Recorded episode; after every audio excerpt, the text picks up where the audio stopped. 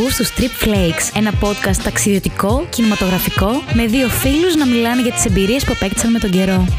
Προσοχή, το επεισόδιο αυτό απευθύνεται σε όλους εσάς που έχετε μια λαχτάρα για έμπνευση στο νέο σας ταξίδι ή ακόμα και για μια πρόταση της επόμενης ταινίας που θα παίξει στην τηλεόραση του σπιτιού σας. Άλλωστε, έχετε κλείσει εισιτήριο. Στην πρώτη θέση.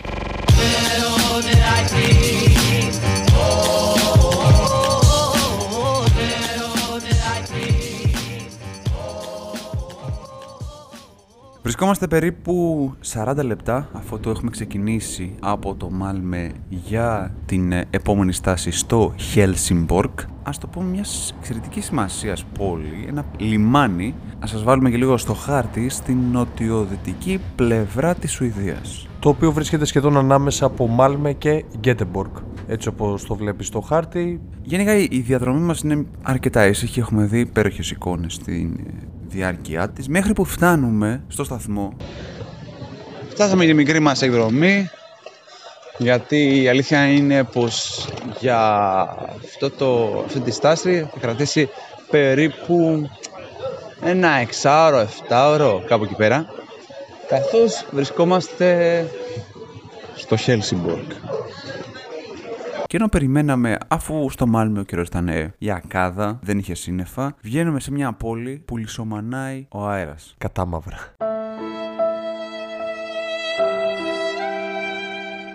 Γενικά έχουμε δει μια άλλη εικόνα. Βλέπουμε μια άλλη Σουηδία από αυτήν που μας υποδέχτηκε, καθώς δεν βλέπεις ήλιο Πουθενά. Ουσιαστικά επιστρέφουμε την πρώτη μας μέρα στην Κοπεχάγη, μαύρη καταχνιά σύννεφο. Για να σας βάλουμε λίγο στο κομμάτι της πόλης για την οποία περιγράφουμε, καθώς οι περισσότεροι δεν θα γνωρίζετε περί τίνος πρόκειται, έχω βρει ελάχιστα άτομα που να ξέρουν πού βρίσκεται το Helsingborg ή γενικά ότι αποτελεί κομμάτι της Σουηδίας. Καθώς έψαξα, γιατί φυσικά δεν το γνωρίζω ούτε εγώ, το Helsingborg θεωρείται μια από τις πιο κοινοτόμες πόλεις της χώρας. Είναι σαν να λέμε τα τρίκαλα της Σουηδίας με θάλασσα αντί για ποτάμι.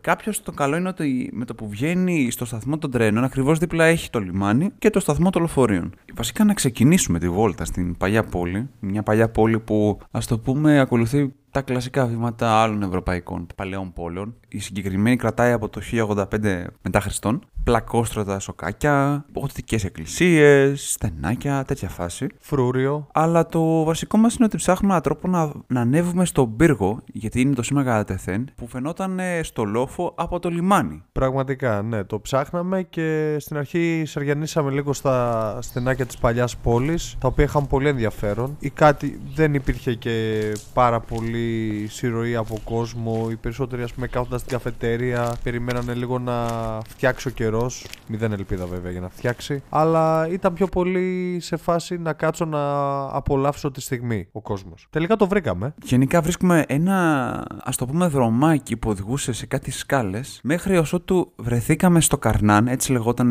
ο πύργος, για να ανέβεις πάνω. Είχε μια γενική είσοδο, αλλά ήταν όπως περιγράφεται το μοναδικό απομεινάρι του ενός άλλοτε περήφανου κάστρου που είχε δημιουργηθεί επί δανέζικης κυριαρχίας, γιατί την πόλη την είχαν δανεί. Ναι, δεν είναι τυχαίο ότι στο Helsingborg υπάρχει απέναντι μια πόλη που λέγεται Helsingor, η οποία είναι στη Δανία. Το θέμα είναι ότι εμείς έχουμε ανέβει εκεί πάνω και είχαν το καλό ότι μπορείς να κάτσεις, να απολαύσεις τη θέα, όση θέα μπορείς να δεις, δεδομένου ότι κυριαρχούσε συννεφιά, αλλά μπορούσε να δεις την πόλη, όπως λέει και ο Αρχίδη, απέναντι στη Δανία. Είναι τρομερό το γεγονός ότι μπορείς, όπως και με τη γέφυρα της Όστρεσουντ, που μπορείς να βλέπεις την Κοπενχάγη από το Μάλμε, από το Χέλσιγκορ να δεις το Χέλσιγκορ. Πόσο εύκολα μπορείς να πας από τη μία χώρα στην άλλη και χωρίς και κανένα περιορισμό. Έχουν πολύ φιλικές σχέσεις. Δεδομένου ότι ιστορικά αυτοί οι δύο λαοί είχαν μια έκθρα εξαιτίας κατακτήσεων και άλλων παλιών ιστορικών συνθήκων. Ένα φάκ γενικά που είχα μάθει και τον πύργο ήταν ότι την περίοδο που περιήλθε στα χέρια των ε,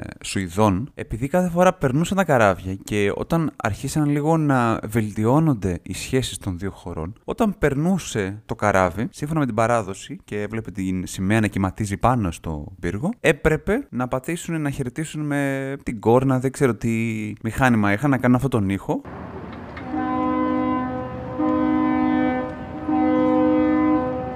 Σαν ένδειξη τιμής απέναντι στον ε, κυβερνήτη της πόλης. Ε, το φρούριο είναι το σήμα κατά τεθέν, όπως είπαμε, του Χέλσιμπορκ. Εκεί έβλεπες αρκετό κόσμο να πηγαίνει και να το επισκέπτεται, είτε να το ανεβαίνει, είτε να περπατάει γύρω από αυτό, είτε μέσα στο φρούριο. Γενικά ένα πολύ φωτογραφικό σημείο. Πάντως από την πλευρά του πύργου έχει ένα συγκεκριμένο κομμάτι, τα σκαλιά δηλαδή, που είτε μπορείς να τα ανέβεις είτε να τα κατέβεις και από πάνω έχει ένα μπαλκονάκι. Το λεγόμενο τέρας τραπόρνα. Μπορείς να ανέβεις ή να κατέβεις και μπροστά σου θα βρεθεί το κάστρο του Καρνάν. Ακριβώς από κάτω, αφού το εμείς έχουμε καθίσει, έχουμε βγάλει φωτογραφίες, έχουμε πάρει λήψεις, έχω... πιο κάτω έχει ένα στριβάνι. Κάποιος έξυπνος σκέφτηκε τι μπορώ να κάνω για να περάσει η ώρα μου και γιατί όχι να δημιουργήσω μια ακόμη δουλειά για τους ανθρώπους που δουλεύουν εκεί. Οπότε έπρεπε να ρίξει αφρόλουτρο μέσα στο στριβάνι. Ε, και φαντάζεσαι τι έγινε. Μακελιό. Γέμισαν μπουρμπουλήθρες παντού. Έτσι. Άρχισε να, επειδή φυσούσε, άρχισε να ανεβαίνει προς τα πάνω και έκανε ένα ας το πούμε σκηνικό εντυπωσιακό μέχρι ένα σημείο. Αλλά, αλλά μαζί με τις μπουρμπουλήθρες ξαφνικά άρχισε να βρέχει.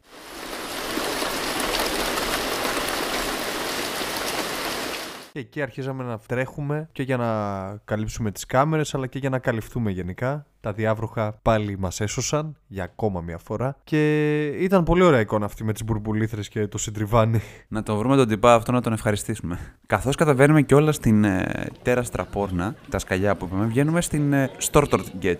Θυμάσαι που κάθε φορά, όπως και στο Μάλμε, έχει ακόμα μια Stortorget και έχω καταλήξει ότι μάλλον είναι ονομασία που δίνουν για το κέντρο. Γιατί το κομμάτι αυτό που είναι το κέντρο του Χέλσιμπορ κάποτε μέχρι τα τέλη του 19ου λειτουργούσε ως αγορά, ήταν εκεί το παζάρι της πόλης. Πολύ δίπλα και όλο όταν εμείς πήγαμε να καλυφθούμε για να καλύψουμε τις φωτογραφι... φωτογραφικές μηχανές, φαινόταν επίσης πέρα από το πύργο του Καρνάν το Δημαρχείο του Χέλσιμπορ. Το οποίο είναι πολύ εντυπωσιακό. Είναι... Ήταν από τα αγαπημένα μου αξιοθέατα εμένα στο Χέλσιμπορ. Διακρίνονται κιόλας η τυχοποιία τους που έχει, ξέρω εγώ, καφέ το... και στο τούβλο τέλος πάντων. Αυτό, αυτό το στυλ με το τούβλο και είχε ένα νεογοτικό στυλ που είχα διαβάσει ότι ανανεώθηκε. Το 1870. Διαθέτει πύργο 65 μετρών και βιτρό παράθυρα που απεικονίζουν γεγονότα από την ιστορία της πόλης. Ένα ωραίο fact που διάβασα είναι ότι για το σχέδιο του συγκεκριμένου δημαρχείου είχε γίνει διαγωνισμός και τον κέρδισε ένας 26χρονο. Κατέθεσε με καθυστέρηση τα σχέδιά του στο διαγωνισμό και τελικά πήραν τα σχέδιά του και κάναν το δημαρχείο του Χέλσιμπορ. Καλό. Μπροστά από το μνημείο λέει ότι υπάρχουν νορβηγικές και, δανει... και δανέζικα μνημεία που μνημονεύουν λέει, τη βοήθεια που έδωσε η Σουηδία όταν οι χώρες καταλήφθηκαν από τους Γερμανούς κατά τη διάρκεια του Δευτέρου Παγκοσμίου Πολέμου. Αυτό που μπορώ να πω με σαφήνεια ότι είναι ότι απέναντι δεσπόζει ένα πολύ μεγάλο άγαλμα, ξεχωρίζει δηλαδή, του περίφημου Σουηδού στρατηγού Κουντ Μάγνου Στένμποκ. Αν θα έπρεπε να χαρακτηρίσω το Χέλσιμποργκ θα έλεγα ότι μου θυμίζει, μου θυμίζει όχι ότι είναι απόλυτο, θα το αποκαλούσα το ναύπλιο της Σουηδίας. Είναι παραθαλάσσιο, έχει ιστορικό κέντρο, έχει πύργο υπερα... υπερασπίσεως, έχει φυλακές, κάτσα φυλακές τέλος πάντων, ε, έχει σκαλιά για να ανέβεις, είναι εντυπωσιακό, είναι γραφικό, είναι όμορφο και έχει και τουρίστες. Κοντά έπεσε. Αρκεί αυτό; Τώρα, εμείς έχουμε καλυφθεί σε μια γωνία και περιμένουμε μπας και σταματήσει αυτή η βροχή που μια γίνεται δυνατή, μια είναι σαν να σε φτύνουν. Και ενώ φεύγουμε από εκείνη την περιοχή, κατευθυνόμαστε προς το Κουλάγκατάν.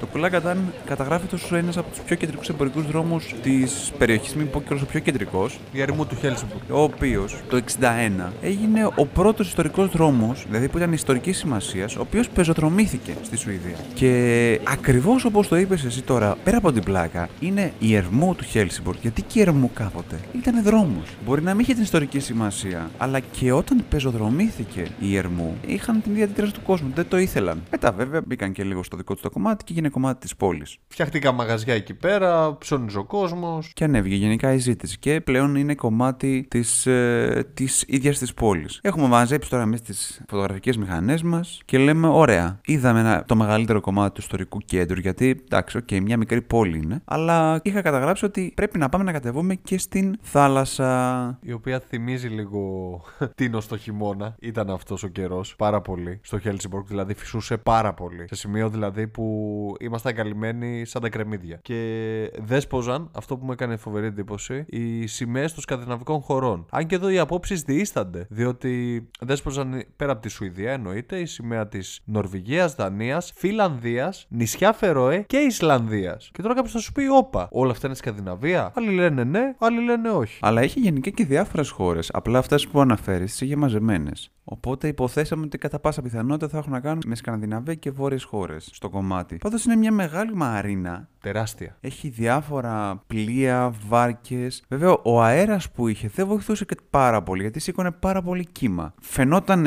κάπως στο βάθος το Χέλσιγκορ και εκεί πέρα έμαθα κιόλας ότι πριν φτιάξουν αυτή τη γέφυρα της Όστερσον που είχαμε αναφέρει στο προηγούμενο επεισόδιο, αρκετοί περνούσαν καραβάκια κάθε μέρα. Κάθε μέρα από εκεί πέρα, φαντάσου. Ξεκινούσαν από τη Μαρίνα και πηγαίνανε προς τα πέρα στο Χέλσιγκορ. Και άμα είχε νοτιά, απαγορευτικό. Μάλλον, μπορεί να μην περνούσαν ποτέ. Ή έπρεπε να κάνουν τη γύρα. Δεν ξέρω. Πώς θα κάνεις τη γύρα; Δύσκολο. Πιο αστείο είναι ότι πολύ κοντά σε, στην προκυμαία είχαν ένα κομμάτι που βρήκα φωτογραφίες, όντως ισχύει, λεγόταν Tropical Beach. Α, ναι. Είχαν φοινικό δέντρα και φαντάσου στα μέσα του Ιούλη δεν είχε καιρό για να πεις στα κάνω μπάνιο. Ήταν πιο πολύ κάτι να βάλω το μάλινό μου, να καθίσω στη φωτιά και να βάλω ζεστή σοκολάτα. Ναι, όχι, κάτσε να πάρω κανένα γκαρπό από το φοινικό δέντρο που ήταν μαραμένο να ανάψω κανένα τζάκι, δε. Καλά, με ξεπερνάει αυτό. Τα tropical beach εκεί πάνω που τουρτουρίζεις. Τι να κάνουν, θέλουν και αυτοί να νιώσουν λίγο Ελλάδα και δεν μπορούν. Γενικά θέλω να δημιουργήσουν αυτή την ψευδέστηση. Ξέρεις, όταν βρίσκεσαι τέτοια μέρη, θες να κάνεις την ψευδέστηση ότι όντως βρίσκομαι κάπου εξωτικά για λίγο, μακριά από τις κοτούρες, μακριά από τα σύννεφα, μακριά από τη μαυρίλα που κυριαρχεί στον τόπο μου. Και πάνω από το, από το Φίνικα δέσποζε το μαύρο σύννεφο. Δύο λεπτά ψευδέστηση. Περάσαμε αρκετή ώρα βέβαια τυλιγμένοι άλλοτε με τις κουκούλες, με τα χέρια στις τσέπες και μετρώντας ότι τα λεπτά ότι πόση ώρα πρέπει να κάτσουμε, καλά είναι, αλλά καλά είναι να φύγουμε, μήπως πάμε να δούμε κάτι άλλο. Οπότε κάνουμε ακριβώς την επιστροφή και βλέπουμε στο βάθος το κάτι, ένα γυάλινο μεγάλο σπίτι, το λεγόμενο Dunkers, που σήμερα λειτουργεί ως Μουσείο Πολιτισμικής Κληρονομιάς της πόλης. Αυτό είναι το μόνο fact που ξέρω, απλά δεν μπήκαμε. Εντάξει, το είδαμε απ' έξω. Ωραίο φαινόταν. Ναι, δεν μπήκαμε, το είδαμε απ' έξω. Ναι, ενδιαφέρον, ιδιαίτερο κτίριο. Αλλά φεύγαμε περίπου κατά τις 6, άμα θυμάμαι καλά, 7 κάπου εκεί πέρα, έπρεπε να φάμε κάποιες ώρες. ότι ακόμα η ώρα ήταν 3. Είχαμε ένα τετράωρο γεμάτο. Οπότε ο Χάρης είχε τη φαϊνή ιδέα να επισκεφτούμε ένα πάρκο παύλα δάσος, παύλα ένα πολύ φυσικό τοπίο δίπλα από μια πόλη.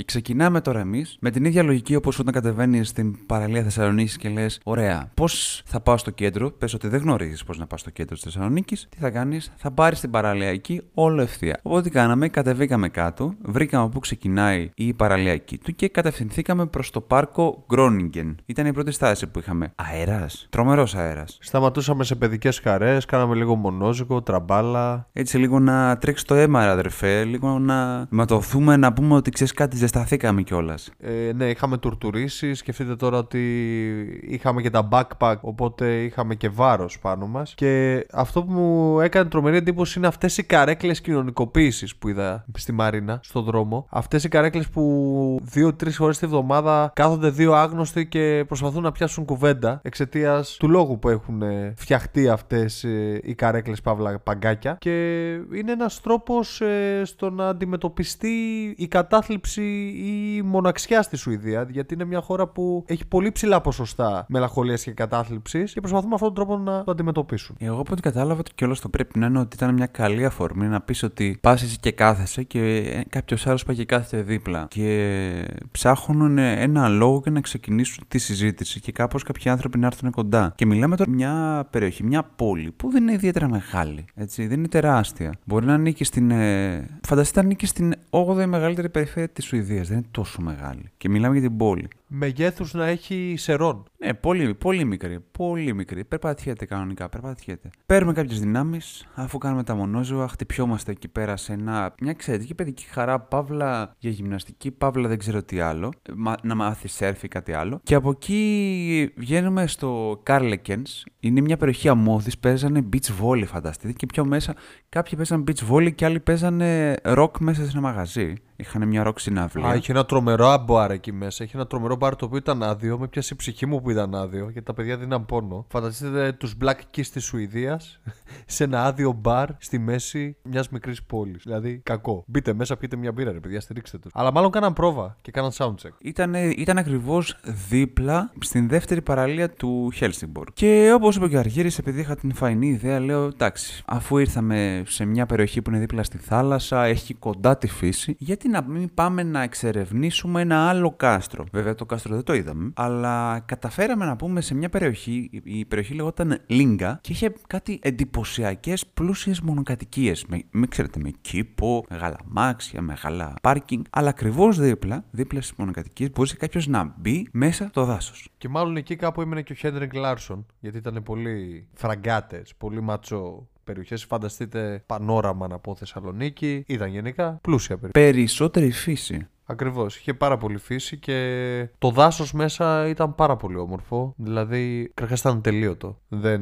Και εκεί τώρα ίσως μας βγήκε σε καλό ότι μπήκαμε μέσα γιατί ο καιρός, ε, επειδή δεν έφτιαχνε, μας ξέρω εγώ, έκρυβαν τα δέντρα λίγο και, τη, και τα σύννεφα και αυτά και το απολαμβάναμε. Δεν είχε και τρελή ζέστη, ήταν ό,τι πρέπει να το περπατήσεις, αλλά ότι και τουρτουρίζαμε στο κρύο όπως ας πούμε στην παραλιακή. Από την περιοχή του Λίγκα, αφού μπήκαμε λίγο, κατεβάσαμε τα κινητά, περπατήσαμε στα τυφλά βέβαια, γιατί δεν ξέραμε. Ξεστραβά. Ενώ περπατούσαμε, άρχισαμε να νιώθουμε ότι η ώρα έχει περάσει, πρέπει να γυρίσουμε σύντομα. Βέβαια, πρέπει να φάμε και κάτι, να πιούμε κάτι, να πάμε με την τουαλέτα μας πριν ξεκινήσουμε, γιατί ξέραμε ότι είχαμε μια διαδρομή περίπου τριών ωρών. Είχαμε, είχαμε τρεις ώρες για τον Γκέντεμπορκ. Οπότε ξεκινάμε την επιστροφή προς τα πίσω.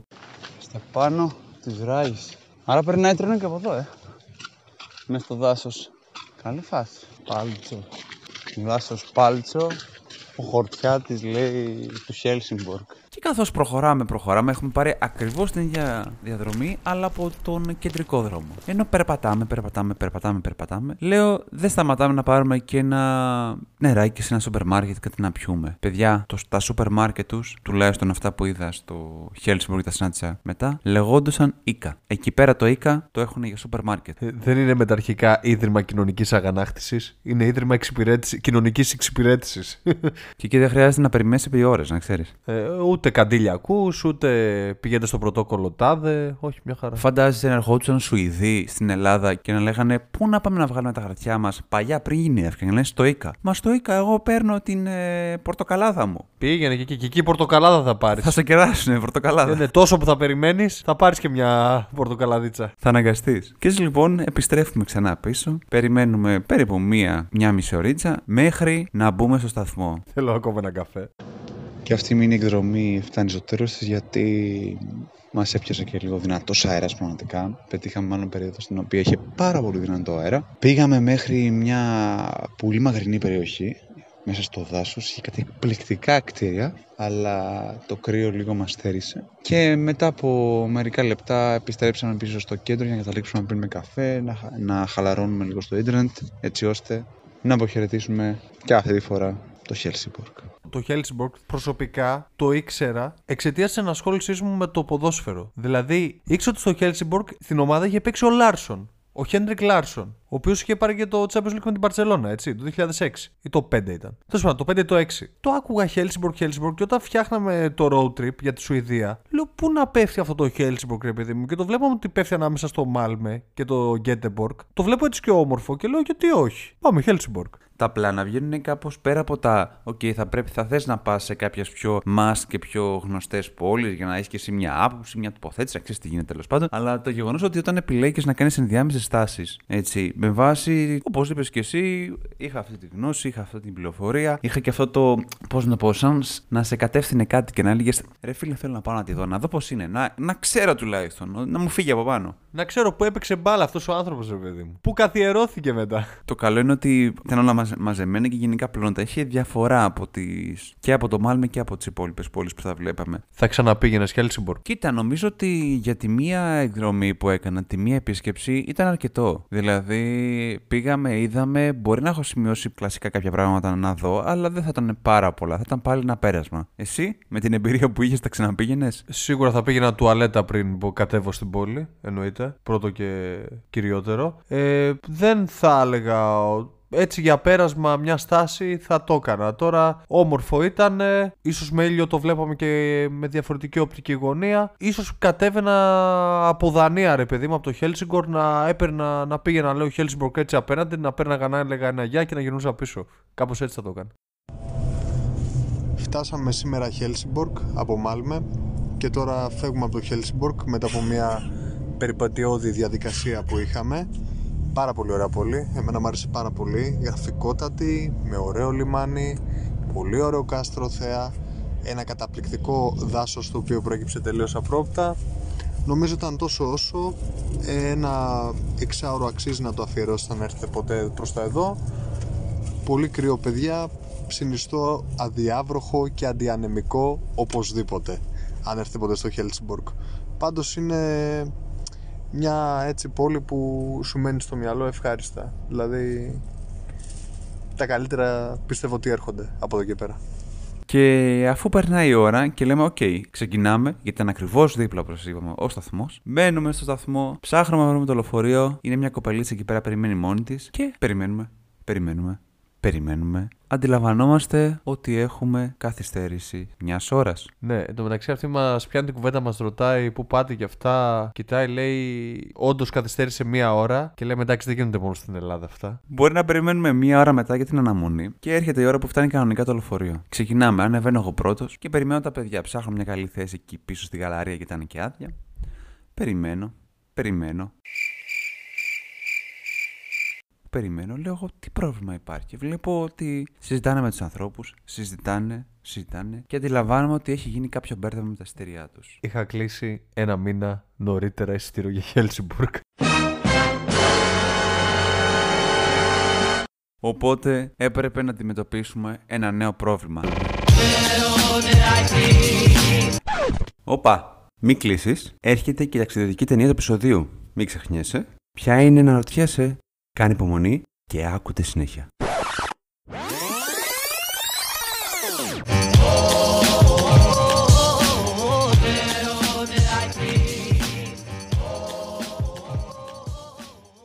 Και μετά το Χέλσιμπορκ της Σουηδίας πάμε στην ταινία του επεισοδίου. Η ταινία η οποία ονομάζεται μια νύχτα στη γη. Η αλήθεια είναι ότι αφού βρεθήκαμε Σκανδιναβία, βασικά βρισκόμαστε ακόμα Σκανδιναβία. Ακόμα δεν φύγαμε. Λέμε ας βάλουμε μια ταινία η οποία θα διαδραματίζεται μια περίοδο λίγο πιο χειμερινή, αφού θα ακούτε και αυτό το επεισόδιο. Και γιατί όχι να μην έχει και μια σκανδιναβική πόλη. Μπορεί να μην έχει Σουηδία, να μην έχει Χέλσιμπορκ μέσα, γιατί ήταν λίγο δύσκολο να βρούμε Χέλσιμπορκ, αλλά έχει μια σκανδιναβική χώρα. Συγκεκριμένα, η υπόθεση αφορά πέντε διαφορετικούς ταξιτζίδες. Ταρήφε σε πέντε διαφορετικές πόλεις ανά τον κόσμο. Συγκεκριμένα δύο αμερικάνικες και τρεις ευρωπαϊκές πόλεις. Η ταινία ονομάζεται Μια νύχτα στη γη. Έπρεπε να λέγεται Μια νύχτα στις ομάδες του Μουντιάλ. Δηλαδή, εντάξει. Θα μπορούσε να βάλει και λίγο, ξέρεις, από Ασία. Δεν το έκανε αυτό ο Τζάρμου. Παρ' όλα αυτά, εμείς την αγαπάμε πολύ αυτή την ταινία. Προσωπικά είναι μία από τις αγαπημένες μου ταινίες. Και αγαπημένες μου ταινίες του Σινόμπο. Είναι μια ταινία την οποία πάντα προτείνω σε κάποιον που θέλει έτσι να δει κάτι λίγο ιδιαίτερο και να ξεχαστεί. Χωρίς κάποια συγκεκριμένη υπόθεση, χωρίς κάποιο συγκεκριμένο κορμό. Πέντε ιστορίες αυτοτελείς, ταξιτζίδων οι οποίοι είναι εν ώρα καθήκοντος εκείνη την ώρα πάνω στη γη. Το εξαιρετικό ή το γενικά το ιδιαίτερο της υπόθεσης είναι ότι αυτή η ταινία έχει γυριστεί από τον Jim Jarmus, έχει γραφτεί από τον Jim Jarmus και έχει διάφορους ας το πούμε star ηθοποιούς. Κάποιοι ξεκινούσαν, αλλά μετέπειτα αναδείχθηκαν κιόλας στην πορεία τους. Συγκεκριμένα η ταινία έχει Winona Ryder, γνωστή και πολύ τελευταία γνωστή και από Stranger Things. Ρομπέρτο Μπενίνι. Που είναι μία μουσα του Τζάρμους, έχει παίξει και σε άλλες ταινίες. Και κάτι το οποίο εμένα με σόκαρε, Giancarlo Esposito. Giancarlo Esposito, γιατί μπορεί να σε μπερδεύει και σένα, είναι ο Gus Fring στο Breaking Bad. Το ξέρω. Αυτό με το που τον είδα στην ταινία λέω Α, ο τέτοιος, ο Los Pollos Hermanos στο Breaking Bad. Γενικά η ταινία έχει το ωραίο ότι σε μεταφέρει για ένα βράδυ, γιατί υποτίθεται ότι το όλο concept είναι ότι έχεις μια πολύ σύντομη σχέση με ένα ταξιτζή. Δηλαδή, ο, το άτομο που, που σε παίρνει, το άτομο το οποίο ταξιδεύει. Πολύ σύντομη, ξεδιπλώνονται και αυτό είναι το ωραίο της υπόθεσης και γιατί επιλέχθηκε αυτή η ταινία. Ότι είναι μια μια έμεση μικρή μορφή ταξιδιού. Η οποία γίνεται με πολύ περίτεχνο τρόπο από τον Τζάρμους. Σε ταξιδεύει στον κόσμο σύμφωνα με την οπτική γωνία ενός ανθρώπου ο οποίος είναι οδηγός ταξί. Και σου εξιστορεί κάποιες ιστορίες που μπορεί να πετυχαίνει ε, ο άνθρωπος αυτός κατά τη διάρκεια της ε, εργασίας του. Γενικά, παρατηρείτε ότι οι χαρακτήρες που παρουσιάζονται είναι εκ διαμέτρου αντίθετοι. Δηλαδή, στην πρώτη έχεις μια ταξιτζού, η οποία είναι λίγο μαγκάκι και έτσι, και επιβάτησα έχει μια ατζέντισα ηθοποιών, γιατί διαδραματίζεται στο Λο Άντζελε. Στο δεύτερο έχει έναν, ναι, έναν Αφροαμερικανό, ο οποίος ψάχνει να βρει ταξί στο κέντρο του Μανχάταν. Σταματάει μπροστά του ένας ένας μετανάστης από τη Γερμανία. Άμα τα βάλεις κάτω, είναι εκ διαμέτρου, αλλά και πάλι έχουν κάτι κοινό. Στην τρίτη ιστορία έχει να κάνει με έναν ναι, πάλι, ας το πούμε, ένα άτομο τρίτης γενιάς που δουλεύει στο Παρίσι ως ταξιτζής και παίρνει μια τυφλή. Ο οποίος έχει καταγωγή από την ακτή του ελεφαντοστού. Και στην τέταρτη. Η αγαπημένη μου. Έχει έναν Ιταλό έτσι φευγάτο κλασικά ταξιτζή να τρέχει 4 ώρα για να πάρει τυχαία έναν παπά. Και του λέει προφανώς για τις σεξουαλικές του ανησυχίες. Γιατί πότε θα τα πεις αυτά σε ένα ταξί, 4 ώρα το πρωί. Τελευταία ιστορία που ξεκινάνε γενικά όλες τις ιστορίες με το πιο κομικό στοιχείο για να καταλήξουν στο πιο δραματικό, που διαδραματίζεται στο Ελσίνκι, ξέρεις πιο, πιο κρύα περιοχή και έτσι πιο δραματική, έχει να κάνει με έναν ταξιτζή, ο οποίος καλείται να πάρει τρεις μεθυσμένους. Και είναι λίγο θλιβερή ιστορία του... της Φιλανδίας από το Ελσίνκι. Εσύ ποια η ιστορία ξεχώρισες; Θα πω τη δρόμη. Εγώ τι ξεχώρισα καταρχάς αυτή την ταινία. Ο Τζάρμους εκδηλώνει τις συμπεριφορές και τις νοοτροπίες της εκάστοτε ιστορίας ανάλογα με την περιοχή που ζει. Δηλαδή, αντικατοπτρίζει μια νοοτροπία και μια ιδιοσυγκρασία ενός λαού, μιας χώρας ε, και ενός τρόπου ζωής μέσω μιας ταρήφας, μια, μέσω μιας διαδρομής ε, ταξί. Είναι απίστευτο αυτό που κάνει. Γιατί βλέπεις τη Ρώμη που είναι αρκετά κομικό στοιχείο και λίγο μεσογειακό. Hey, πονασέρα, τσάο, αυτά τα Ιταλικά που μας θυμίζουν και λίγο Ελλάδα. Σε πηγαίνεις στη Φιλανδία και βλέπεις το πιο λυπηρό, το πιο βάρη. Δηλαδή είναι πάρα πολύ ωραία η μετατόπιση που κάνει σε κάθε ταξί ανάλογα με τη χώρα που βρίσκεται. Αυτό είναι πάρα πολύ ωραίο. Και ο Τζάρμς το πετυχαίνει απίστευτα στην ταινία αυτή. Γι' αυτό την ξεχωρίζω τόσο. Έχει καταφέρει να επιβληθεί σε κάθε περιοχή χρησιμοποιώντας την εκάστοτε γλώσσα, έτσι. Ακριβώς. Δεν βάζει να μιλήσουν αγγλικά στη Ρώμη ή αγγλικά στο Παρίσι. Μιλάνε γαλλικά. Μιλάνε ιταλικά. Μιλάνε φιλανδικά. Επίσης είναι.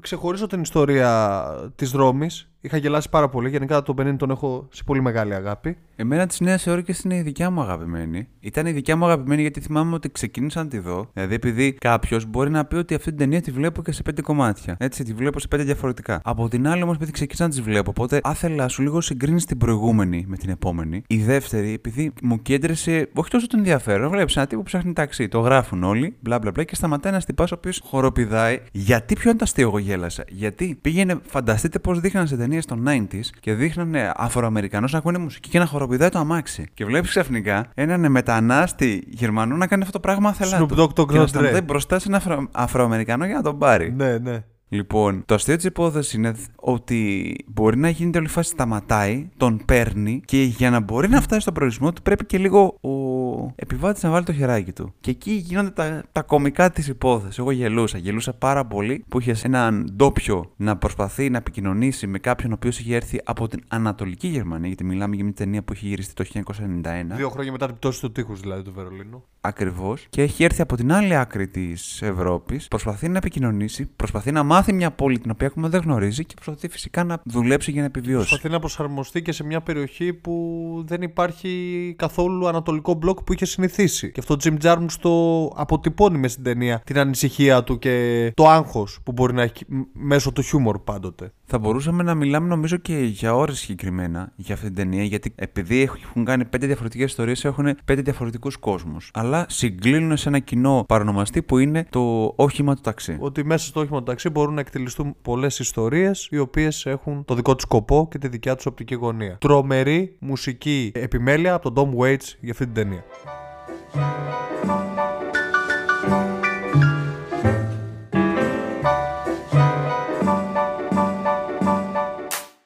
Μπορεί να κάνουμε αυτό το podcast για να βγάλουμε γούστα εμείς, αλλά και για να ταξιδέψετε κι εσείς μαζί μας. γιατί όχι να μην βάλετε την πόλη ή ακόμα και την ταινία που αναφέραμε στη λίστα σας. Γι' αυτό, αν σας άρεσε το επεισόδιο, Κάντε γραφή σε όποια πλατφόρμα ακούτε το podcast μας. Spotify, Apple Podcast, Google Podcast, Cashbox και μοιραστείτε το με τους φίλους σας και τους γνωστούς σας. Για να ταξιδέψουν και αυτοί. Εμείς είστε χαραμοφάιδες Συνεχίζουμε τα ταξίδια μας στο επόμενο επεισόδιο.